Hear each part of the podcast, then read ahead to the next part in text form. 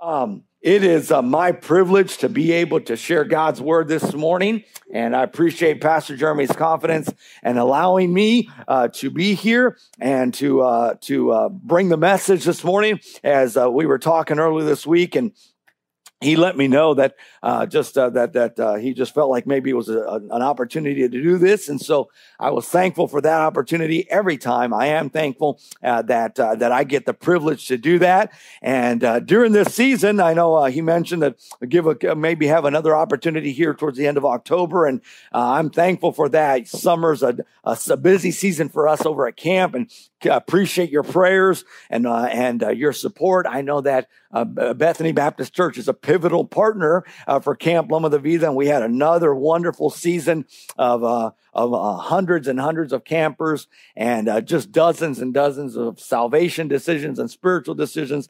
And I'm thankful for that. But I'm thankful for this season when uh, we get to do some of the other things that we do at camp and also uh, be a little bit more invested here at church. And I'm thankful for that. Thankful for you guys uh, being uh, being a part of all that's going on. And I appreciate so much the opportunity. If you would go with me to John chapter 8. And as you're getting there, I just want to say that um, I don't know about you, but uh, here as we uh, went through uh, what we call our stewardship Sunday and just looking at, hey, what am I going to give? What are we going to give as a family to construction? And then thinking about, hey, here in a few weeks, we're going to give towards um, uh, towards missions, and, and missions is given towards our missionaries around the world as they uh, take the word of God forward and as they invest in seeing the kingdom of God built in lands that you and I will never visit in in villages and in, in countries that you and I will not be able to, to be there like those missionaries can be investing their lives. And, and uh, I, I want to share this with me. God brought this to my mind the other day because I was reviewing some of our family finances and, and uh, it caught me off guard. But uh, how many of you have like an Apple uh, subscription for music? Anybody here have Apple? I'm looking at a generation I'm a little bit worried about. Okay, we got some that are uh, there. All right. How many of you, uh, you, you have a Netflix subscription? You have a Netflix subscription. All right. Some of you are open and honest about that. All right. Um, uh, how many of you, how many of you have like an Amazon Prime subscription? You like, you have Amazon Prime. All right. Good. Uh, well, I, I was uh, doing the family budget and it scared me as I added up all these different costs. Uh, we, uh, we needed a Google Drive because we got to have all of our pictures and documents saved in case something happens to the computer. It's reserved in the cloud. Well, that costs you two ninety nine a month. And if you, if you have a, uh, your cable subscription, and if you have your internet subscription, man, I'll tell you what, as I started to do the math on that stuff, um, God just brought a convicting spirit to me because sometimes we can come to church. I'm like, well, I already tithe. I'm a, I'm a tither. And, uh, and man, now I got to give to construction. Man, now I got to give to missions. And sometimes we just think about those things in those terms. But man, when you look about it for yourself, all of a sudden it's like, well, you know, I do put a lot here and a lot there. And what a great thing to have a church that directs us and have leadership that directs us to think about investing in eternity. And I appreciate Pastor Jeremy even mentioning that as far as like, hey, there's a lot of good things, both investment wise and even uh, consumption wise, that you can do with your funds. And we know uh, it's, you know, always uh, funds are limited and we understand that, but we're thankful for those that are willing to partner uh, with the church and be a part and all in on the church and doing what you can. And we just ask that you continue to prayerfully consider how you can be a part of what's going on. We're thankful for those that are. Um, I came to uh, this morning and I come to John chapter 8 as I wanted to share uh, something that is is is practical, something that is meaningful, something that uh, here this morning we can uh, just walk out of the doors here in a few minutes and, and be able to apply.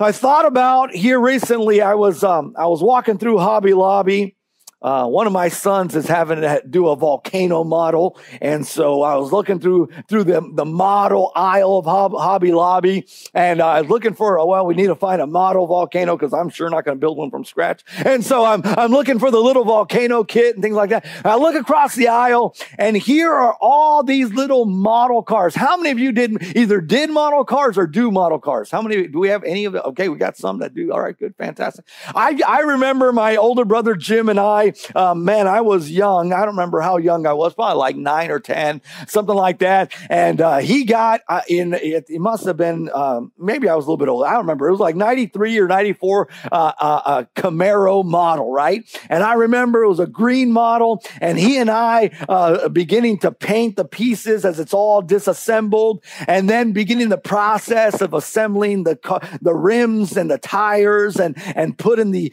the, the little fake engine inside of that and putting the door and putting there. Um, uh, those are things that all of that stuff was able to uh, to do uh, to be able to assemble that car together.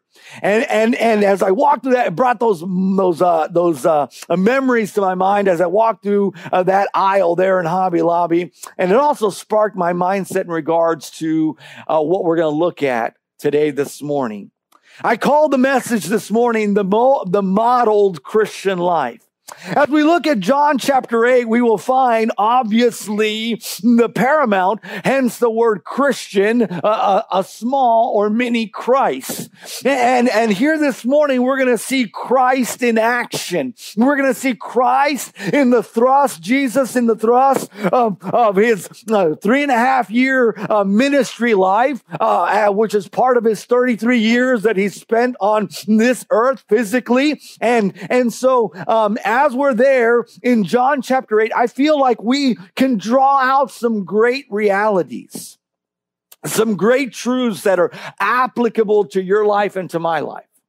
And obviously, we could take, uh, as I did in college, and many of you that went to a Christian college did, you could take an entire semester or a year just on the life of Christ, and, and you could just dive in. There's so much there. And so, obviously, the minutes that we have together, uh, that's not what we're going to do. But I'd like to take some snippets, just some clips that I believe will uh, thrust us to consider, to, to think about. And you know, as I think about what Jesus continually had to do, be it with his enemies, the Pharisees, the Sadducees, the religious leaders of the day, be it his fans, those are the crowds that swarmed after him, be it his followers, those that were his disciples, whether it be part of the 12 or whether it be the extended group of disciples. What he continually had to do with every one of them was continually redirect their mindset. So this morning, my desire, as we set aside a time out of our schedules of activities, family uh, needs, uh, uh, our, our schedule of work, our schedule of activities and events, we set aside an hour, hour and a half to come to church I believe what we're trying to do is draw closer to God, which is a good thing. I believe what we're trying to do is develop the discipline necessary, which is a good thing. I believe what we're trying to do is obey what God says, forsaking not the assembling of yourselves, Hebrews tells us. I believe what we're trying to do is to redirect ourselves, and I believe that's a good thing. So I want to help us in that regard this morning. And John chapter 8 uh, is just another snippet of all of that life of Christ of redirect, of redirect. And as I look here, I kind of want to just um, read a few verses. Um, I want to read verses 12 through, uh, through 20, though we will be jumping around through the entire chapter.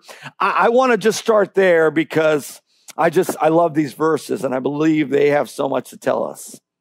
Says this in verse number 12 of John chapter 8. It says, I'm reading out of the New Living Translation, by the way. I don't want anybody to get confused, but just so I love the readability of it. And so that's where we're at. Jesus spoke to the people once more and said, I am the light of the world. If you follow me, you won't have to walk in darkness because you will have the light that leads to life. The Pharisees replied, You are making those claims about yourself. Such testimony is not valid. Jesus told them, These claims are valid, even though I make them about myself. For I know where I came from and where I'm going, but you don't know this about me. You judge me by human standards, but I do not judge anyone. And if I did, my judgment would be correct in every respect because I am not alone. The Father who sent me is with me.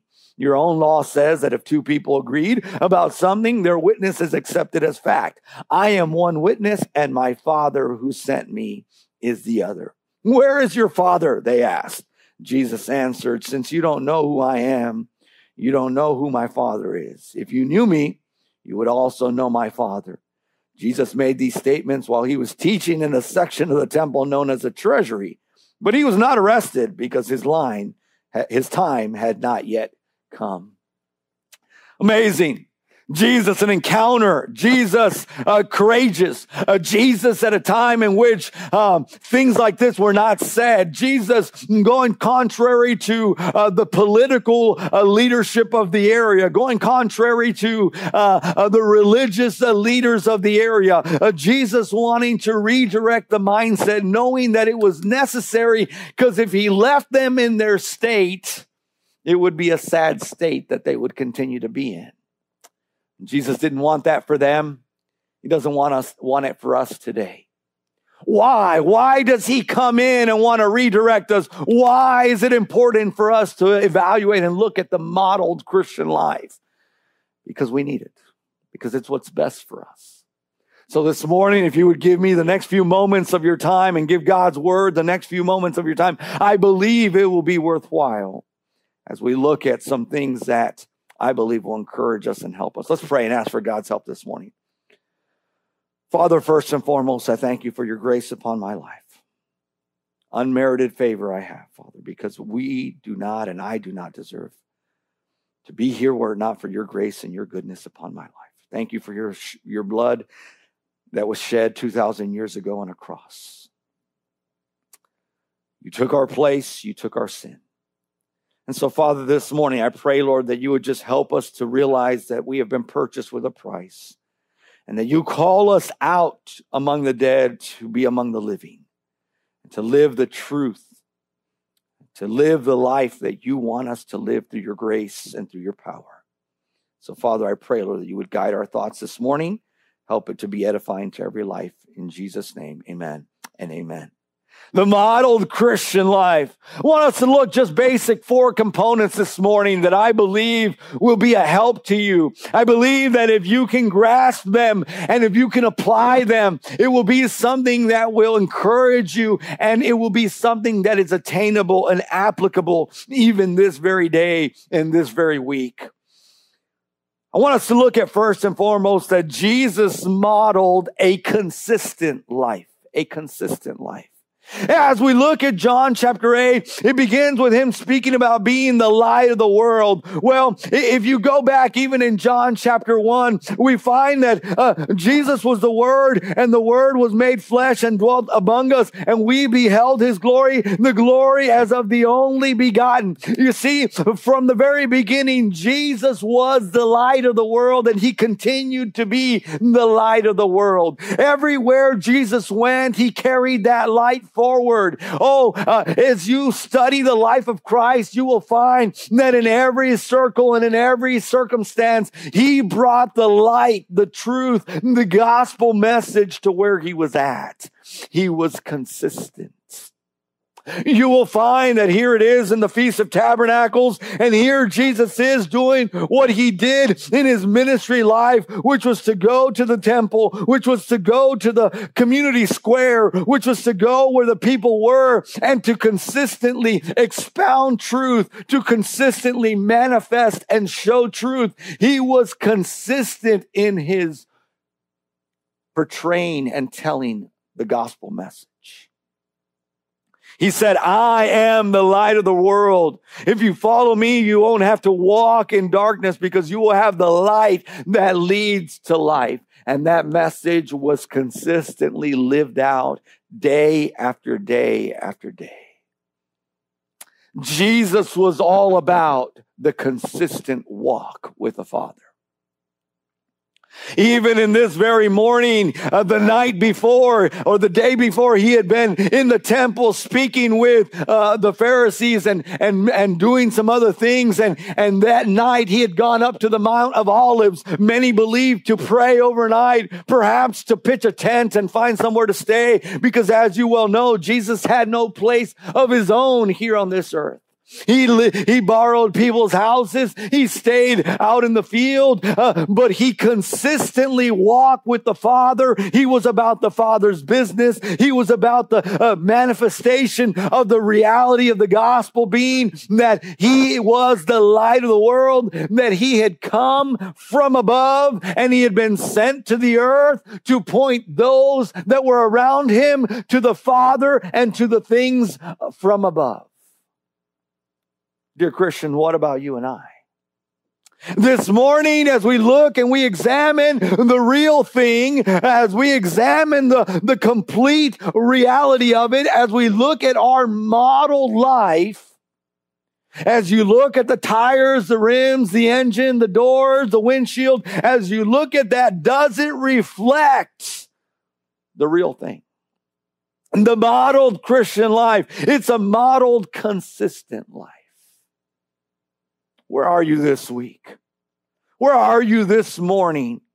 Where are you this month? Where are you this season of life?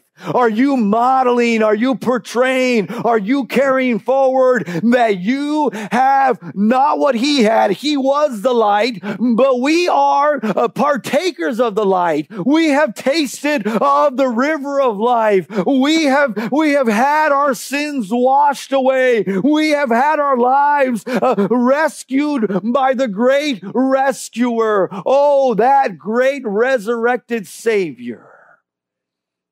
Do we consistently reflect that to the world around us? Do our coworkers, do our classmates, do our neighbors see a consistent model life that points to the light of the world, that points to the things from above? That consistently encourages others to believe. Jesus says in um, John 8 verse 23, it says, Jesus continued, this is him speaking to those Pharisees, uh, you are from below. I am from above. You belong to this world. I do not. That is why I said that you will die in your sins. For unless you believe that I am who I claim to be, you will die in your sins. Jesus' clear representation of the gospel was consistently put forward to everyone around him. In love, yes in a way in which uh, uh, he understood the plight of man and the sinfulness of its condition, yes. But he nonetheless did not sugarcoat, did not hide, did not obscure the reality that sin was the problem, Jesus was the solution, and unless you believed in him, there was no hope for you. Jesus didn't present a wishy washy evangelism. He didn't present a half hearted reality about the reality of man's condition. In verse 24 says, You will die in your sins unless you believe that I am who I claim to be. That was true 2,000 years ago in the treasury, in the room of the temple on that very day, as much as it is today in the year 2023 on this September 24th. I'm telling you, those words continue to be ring true then and today. And every one of us uh, should uh, have accepted and should accept that reality because that changes our eternal destiny. But then in the walk of that Christian life, I hope that you and I are challenged to live a consistent Christian life. That we are all about the business of God, that we are all about the light of the world. You say, Brother John, but I am a policeman. Oh, Brother John, but I'm a, a teacher. Oh, Brother John, but I'm a carpenter. Great. God put you there. God gave you those talents and abilities. God gave you those positions. God gave you those coworkers. God gave you those classmates. God gave you those neighbors so that you could take the light of the world, so that you could take the mindset from above, so that you could take the good news that if they believe and unless they believe, they will die in their sins. God has given us the truth, and Jesus, having not only been that truth, but having the charge of taking that truth forward, he modeled a consistent life. not only do we see Jesus modeling a consistent life, we see Jesus modeling a committed life. Look in verse number 23, uh, we find this reality. It says, uh, we see that he was committed to the truth. We just read those two verses, 23 and 24. We see that he talks about being from above and, and he lets them know, hey, uh, in your current state, you are from below. He was committed to the truth. Verse 26 says this. It says, I have much to say about you and much to condemn, but I won't, for I say only what I have heard from the one who sent me, and he is completely truthful. Oh, he wasn't there to find a personal vendetta or to be able to have his personal score, uh, his personal score equaled out. No, he was there to communicate and he was committed to the truth. How about you and I this morning, friend? Are we committed to the truth? Say, Brother John, how do I know if I'm committed to the truth? Well, how much time do you spend knowing the truth? How much time do you spend examining the truth? How much time do you spend talking about the truth? You see, there's much that can consume our days. There's much that can consume our conversations. There's much that can consume our devices. There's much that can consume so much about us. But you see, Jesus modeled a committed life, committed to the truth.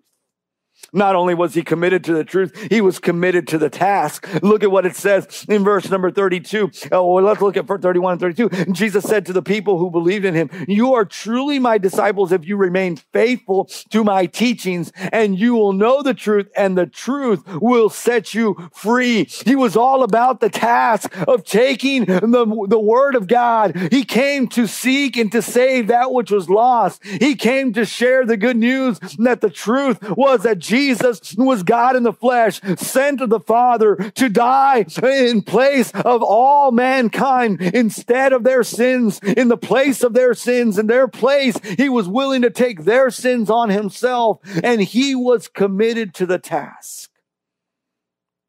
He was willing to go forward. He was willing to go forward and he knew that what was to come.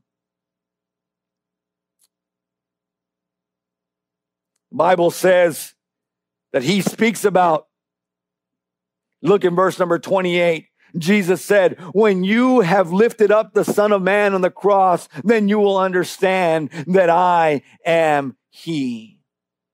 You see, uh, Jesus didn't have the revelation in the Garden of Gethsemane uh, sometime later that Jesus was asking him to come to the cross. You see, that baby in a manger had a conscience. He knew the reality was that he was born so that one day would come that he would be the Lamb of God that would be sacrificed on the cross. You see, all throughout his life, he knew that the task that he had at hand, the task and the weight that he was going to be living with for those 33 years was that one day he would crawl on a cross. He would be committed to die and there he would suffer and die, but he was committed to the task.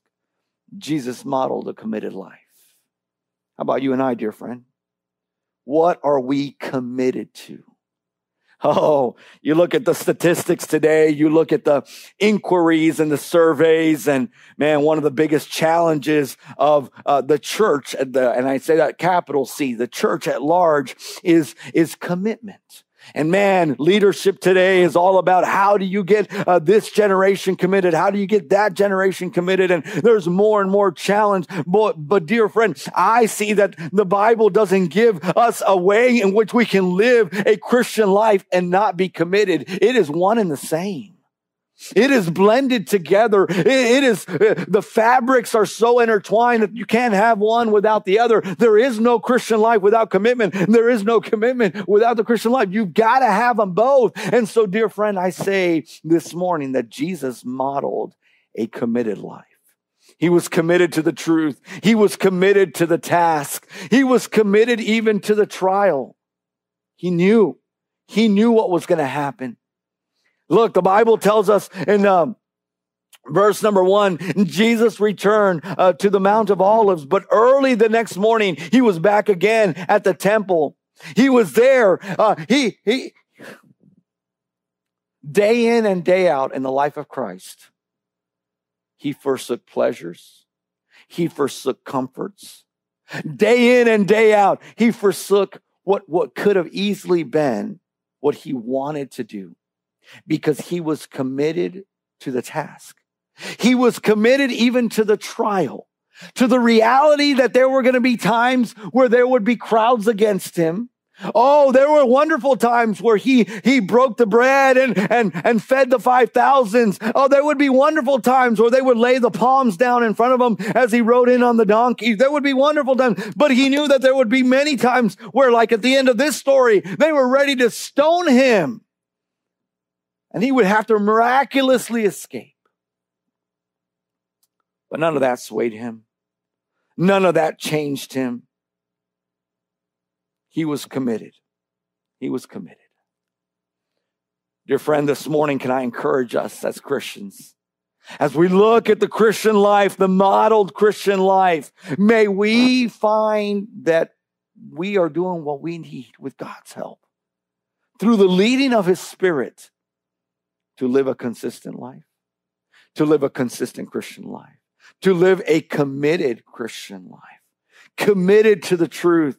May we truly le- seek to know it. May we truly seek to study it. Man, I'm thankful for a church that says, hey, you know what? Sunday nights, we're going to do small groups. I saw uh, Brother uh, Samuel put a video up. Hey, here's what we're studying uh, in my class. I know uh, some of the other, Brother Josiah. Are you teaching Brother Josiah? You are, right? Brother Josiah. And, and, and, uh, and, a couple weeks ago, he stood up here and said, hey, here's what my class, what are, we, what are we doing in small groups? Why do we do? Why as a church does Pastor Jeremy put that out? Why? Because we want to be equipping the saints with the truth so that you can be better committed to the truth, so that you can know more of the truth. Because as you know more of the truth and the Spirit of God dwells in you richly, then you can start living out more of the truth for the glory of God for the glory of ourselves. Yes.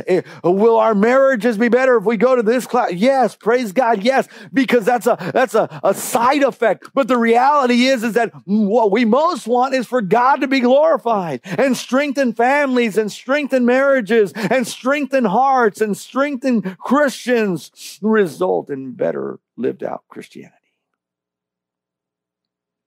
He was committed to the truth, committed to the task. He was committed to the trial. He didn't mind. He was slandered against. He was questioned.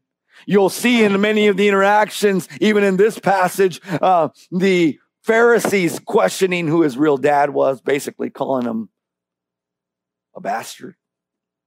And sometimes even straight out calling him that. They question his integrity. They questioned that he was all about himself when they were all about the kingdom of God, when exactly the opposite was what was happening. How frustrating that must have been. And yet he was committed to the trial.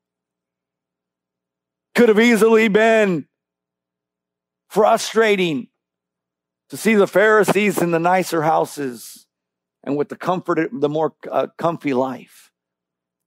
But he was committed to the trial. He would go up to the Mount of Olives and pitch his tent, and the Pharisees would leave their temple and their luxury to their luxurious lifestyle. But he was committed to the trial.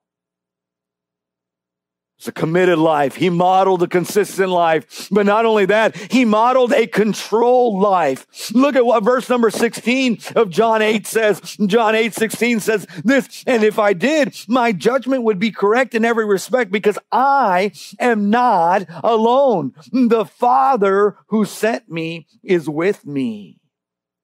Verse 26, it says this, it says, um, I have much to say about you and much to condemn, but I won't. For I say only what I have heard from the one who sent me, and he is completely truthful. We read that earlier.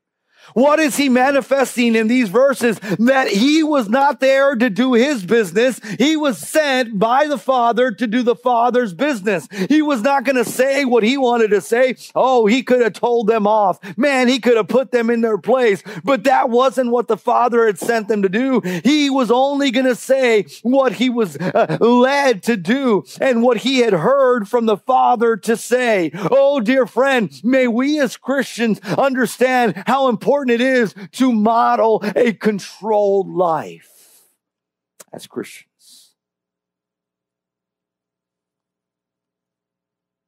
Oh, I was saved around 12 years old. I'm 42 now, and in 30 years, I think that's the biggest challenge that I faced.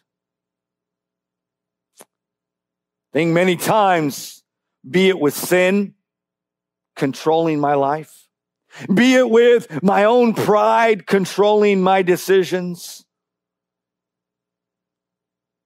surrendering control is a hard thing as a human being.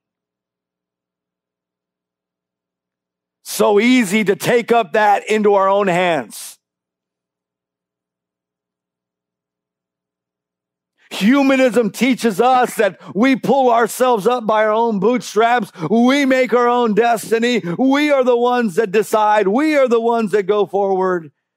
And yet the biblical revelation and what Jesus fights against is saying, you are going to win when you lose control. When you give up control, when you willfully say, yes, I could, but no, I shouldn't. So therefore I won't because this pleases the Father. Oh, can I get an amen as to how hard that is? It is hard. Because the flesh wants what it wants. Because pride wants what it wants. Because it's so easy to give in. Because it's so temporarily satisfying to be in control of life. But Jesus modeled a controlled life by the Father, by the Spirit. Every part of Jesus' life was controlled. Verse 28, we read it earlier. I'll read it again. Jesus said, When you have lifted up the Son of Man on the cross, not if, not perhaps, when? It's a done deal. It's sealed. It's delivered. Hey, dear Christian, how much can you say to God when this happens? Because you know it's done. It's sealed. It's delivered.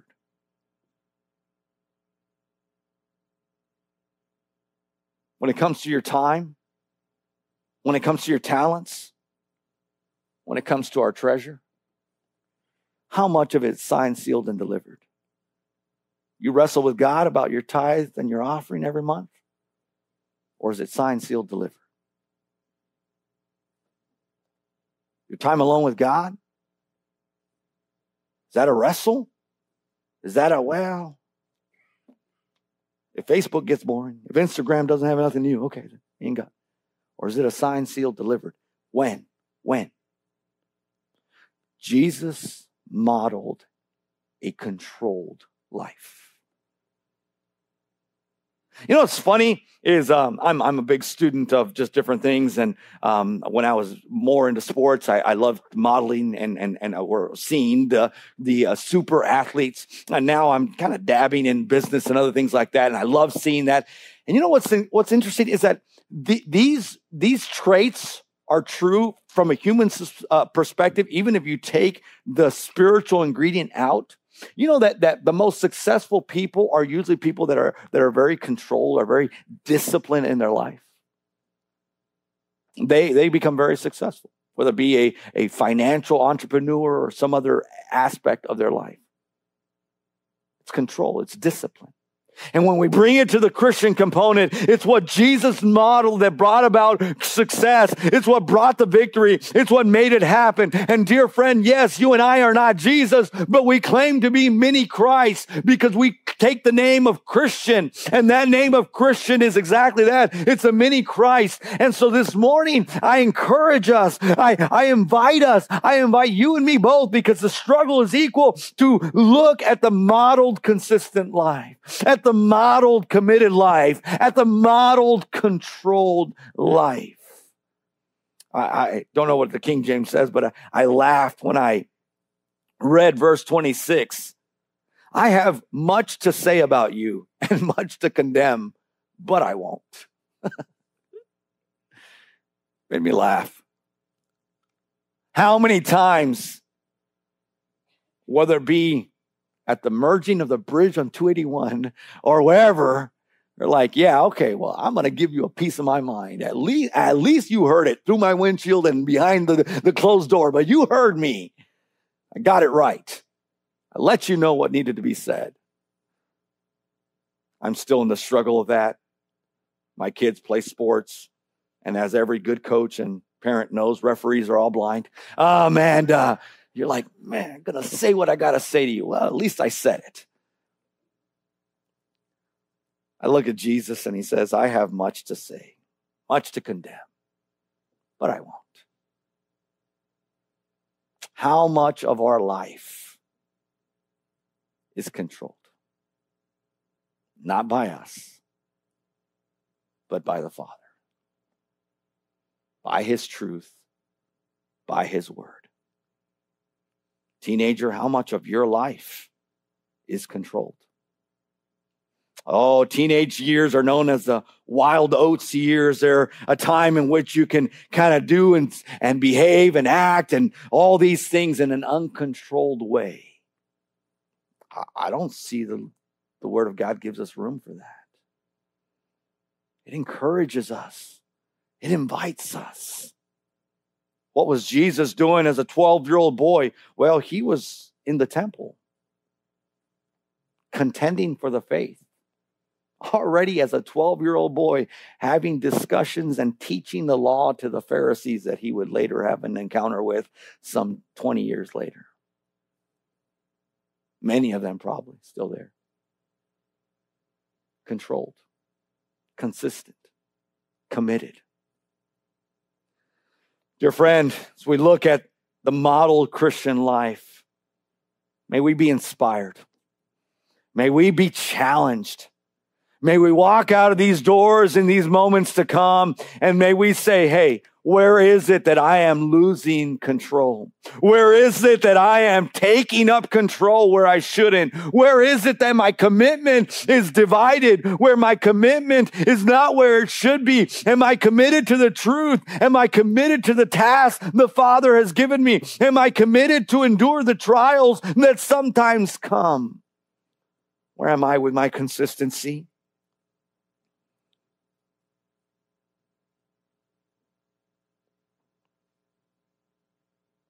As I think about Jesus, that baby in the manger, as I think about Jesus, that 12 year old boy in the temple, as I think about Jesus, that 30 year old man going day by day, month by month, and teaching and training and equipping those disciples, of which now you and I are fruits of them 2,000 years ago, as that gospel seed was going to be planted in them and then was going to be watered through the blood of the saints for those sev- next several dozens and hundreds of years, as that gospel message would spread and would cover the face of the earth. And you and I are recipients I think that not only Jesus modeled a consistent life, a committed life, and a controlled life, but I think he modeled a complete life, a complete life. Can I encourage you, third, fourth quarter Christians, remain faithful, remain committed, Remain in the game. Remain constant. Your example, your participation is necessary. Oh, that complete life. Yes, Jesus' was a brief 33 and a half year life, but I believe even if he would have lived a hundred, he still would have modeled that complete life, that life of remaining faithful. John 8 31 reminds us, Jesus said to the people who believe in me, you are truly my disciples if you remain faithful to my teachings. Can I encourage you, dear Christian? I don't care if it's year one of your Christian walk, year 20, year 40, or year 60. Remain completely faithful to the truth. Remain constant. Remain where you need to be faithful to the teachings of the Lord. This morning, we are called to follow that modeled Christian life. We find in the New Testament time and time again, uh, let this mind be in you, which was also in Christ Jesus. Time and time again, the New Testament puts before us this. This is the life for you to follow. This is the life for you to hold on high as being the paramount model. This is who you should be looking up to. This is the author and finisher of our faith, as Hebrews says. Here it is. This is who we look up to. He remained faithful, and so and I, so you and I should as well. You and I must make room in our hearts. What were, what was the biggest challenge for these Pharisees? Verse 37 of John 8 says, Yes, I realize that you are descendants of Abraham, and yet some of you are trying to kill me because there's no room in your hearts for my message. Oh, the Father had the Son's heart completely. He modeled a life that whose heart had been completed, given to the Father. Now I ask you, now I ask me, is there room in our hearts for, for the Father? Is there room in our hearts for that life that He has called us to? Or is there just sections of our heart for that? You see, uh, the Pharisees, uh, they were willing to give God uh, their appearance. They were willing uh, to give God uh, uh, their traditions. They were willing to give God their rituals. Oh, they would show up for Sunday service, sure. But what they were not willing to give God was their heart. And yet Jesus tells them all that's missing and all that's ne- necessary for a complete life is your heart. How telling. How important. Jesus modeled a complete life. He remained faithful. You and I must remain faithful. Do you have room in your hearts? This morning, just simply want to challenge us on that modeled Christian life. Say, God, examine me.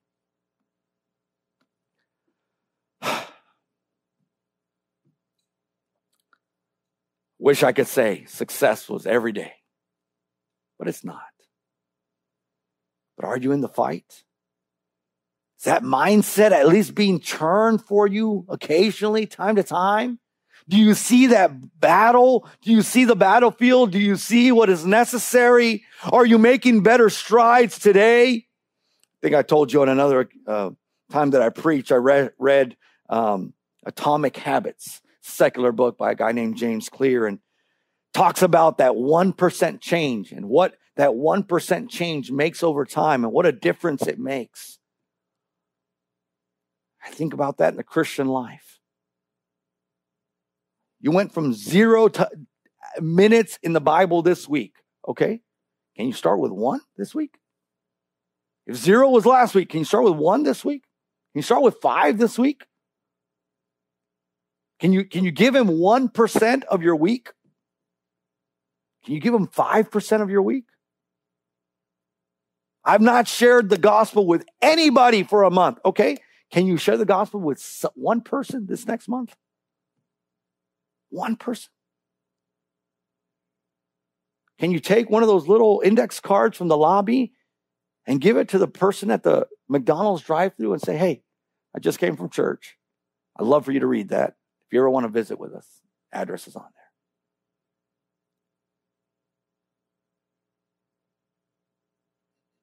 If you've given God zero in the last month, in the last year, can you give God 1%?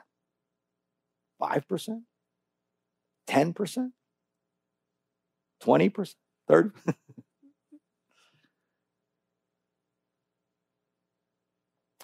We have to get to the point where the rubber meets the road. You have to get to the point where the model Christian life isn't something that takes place between the pages of this leather bound book, but takes place in between and inside of your heart. And where that is truly lived out. Father, we love you. Thank you for this morning. Thank you for the time in your word. I pray, Father, that you would just guide us and lead us Every one of us, Lord, myself included, from the pulpit to the last pew. We need of you. We struggle, Father, and we come up short. Sometimes we come up so short that it's easy to just throw in the towel and say, Well, I'm never going to get there. And yet, Father, you graciously and patiently wait for us and encourage us. Your grace is there more and more and more. Where sin did abound, grace did much more abound. Thank you, Father, for this morning's challenge from your word. Pray that your spirit would do the work in every heart and every life. This morning, the invitation is simple. Just encourage you. Take a moment. Find an area of that life that we laid out. Is it consistency? Is it commitment? Are you, are you needing to make more commitment? Is it something that there's an aspect of your life that's incomplete? Maybe you're coming up short in one area, two areas, five areas. Can I challenge you this morning to just say, God, would you help me? I've been challenged by your truth, and now I want to answer. I want to be controlled by you. I need to be controlled by you. Your mission, your task, your words. Help me, Father.